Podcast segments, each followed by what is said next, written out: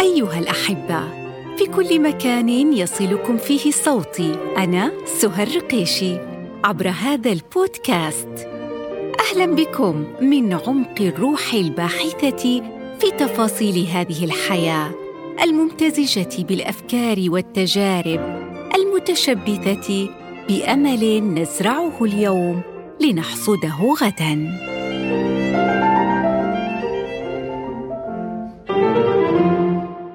حلقة اليوم بعنوان شرارة.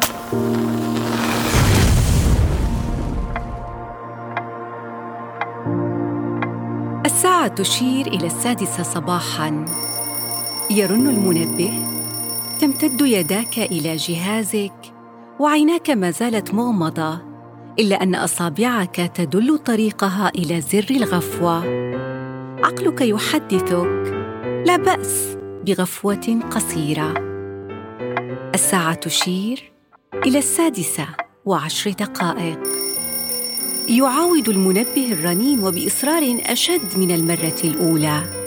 تتقلب في فراشك الوثير وتمتد يداك مرة أخرى طمعا في غفوة أطول.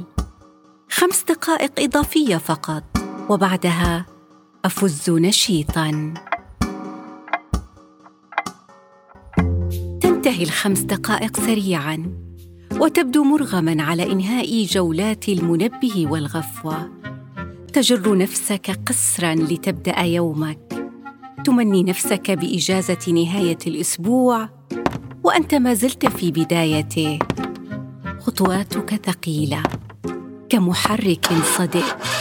وأيامك تبدو رتيبة ومملة.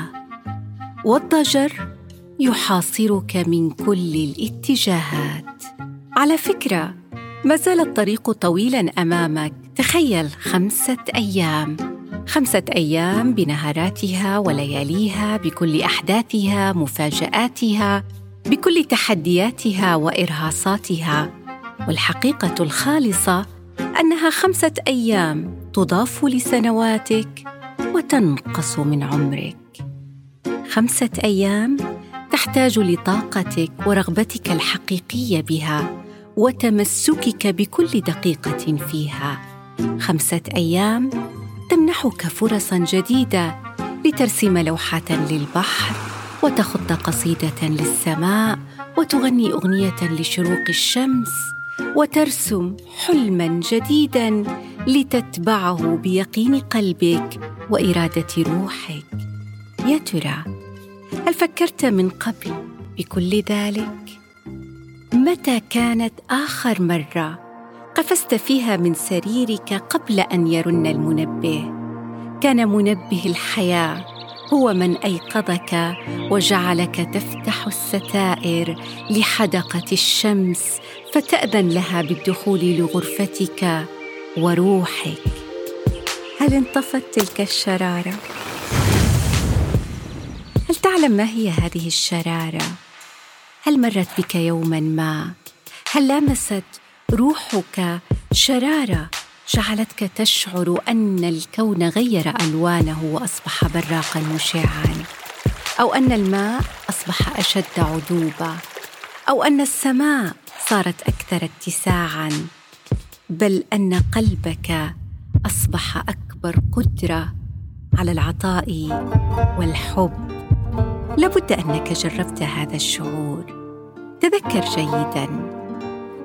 تسليم مشروع التخرج. أول مهمة عمل أوكلت لك.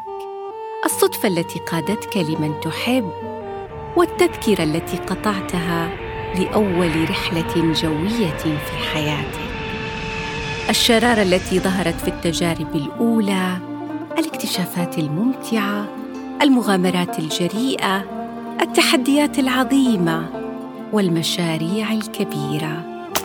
هذه الشرارة التي تفقدنا معنى الوقت المادي وتهبنا طاقة استثنائية دون أن نشعر. فنقبل على كل شيء بروح وثابة. لا شيء يكسر من عزيمتنا وإرادتنا. نمتطي صهوة الأحلام وننطلق لتحقيقها. هذه الشرارة هي الشغف. الشغف الذي نخمد نيرانه الصديقه دون أن ندري لأننا اخترنا أن نكون في منطقتنا الآمنة دائما. دون المجازفة بإبحار جديد رغم علمنا أن البحر عاصف. الشغف الذي لا يهوى الهدوء وهو عدو الركود والرتابة. لا يمكن أن يظهر إلا في ساحات الجسارة والإقدام. هو ذلك الشعور الذي لا نستطيع تعريفه بدقة متناهية. حتى وإن حاولنا تشبيهه لكنه الشرارة التي تسبق الضوء. الضوء الذي يقودنا إلى ما نريد أن نقوم به. أو ما نوقن في أعماقنا أن هذا ما نريد. نعمل دون أن تتجه أعيننا لعقارب الساعة. نشعر أننا عقدنا صفقة استثنائية مع أنفسنا لشدة شعورنا أننا في حالة وفاق معها مشبوب بالرضا ومكتسم بالمتعة. يصف الكاتب مارك توين انعدام الشغف قائلا الأمر أشبه بأن ينتهي شغفك فجأة أن يتساوى بنظرك كل شيء كل شيء دون استثناء. لن يصبح باستطاعتك سوى النوم ومراقبة ما يحدث دون ردة فعل تذكر.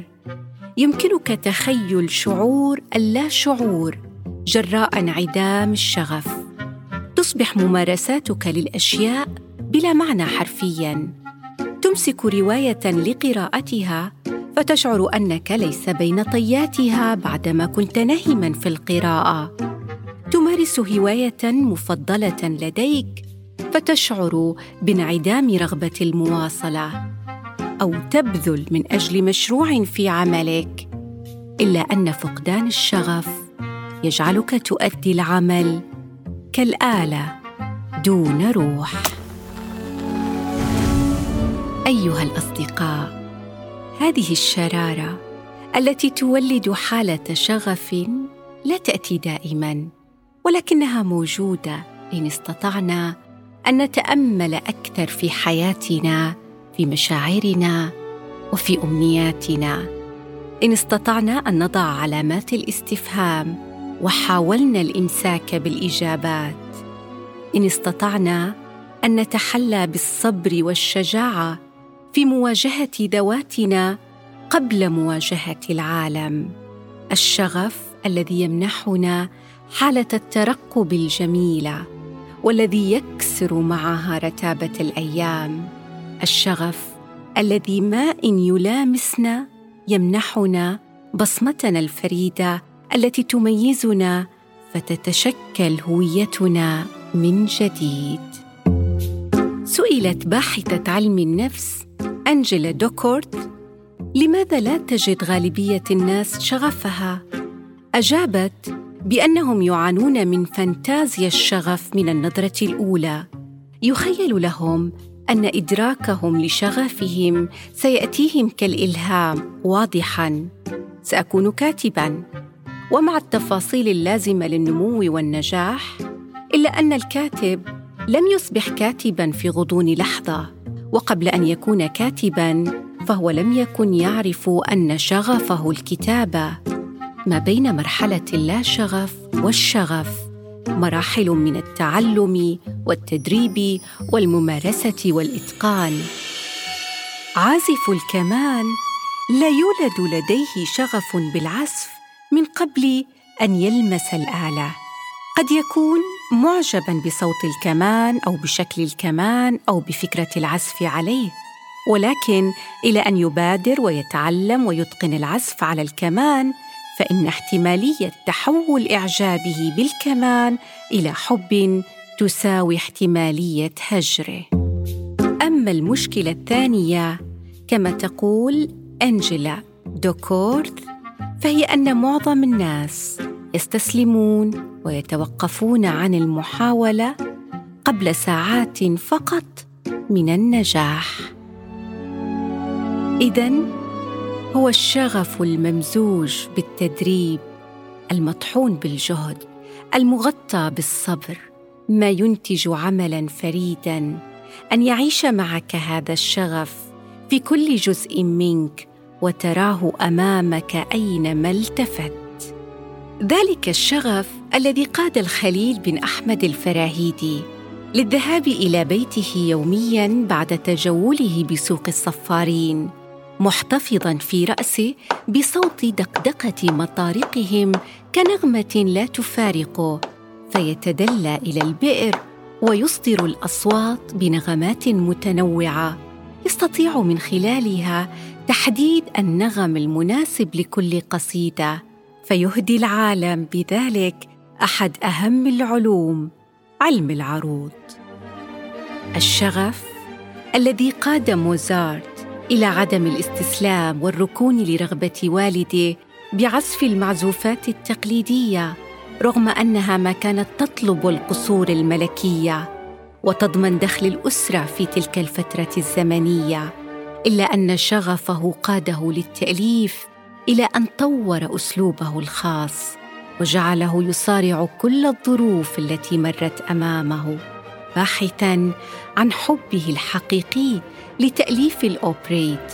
وهذا ما حدث في عام 1781 عندما اتخذ قرارا مصيريا بمغادرة سالزبورغ والبقاء في فيينا حيث انهملت أشهر أعماله الأوبرالية ومقطوعاتها الموسيقية. كثيرة هي الأسماء العظيمة التي تبعت شغفها وأنتجت اعمالا استثنائية.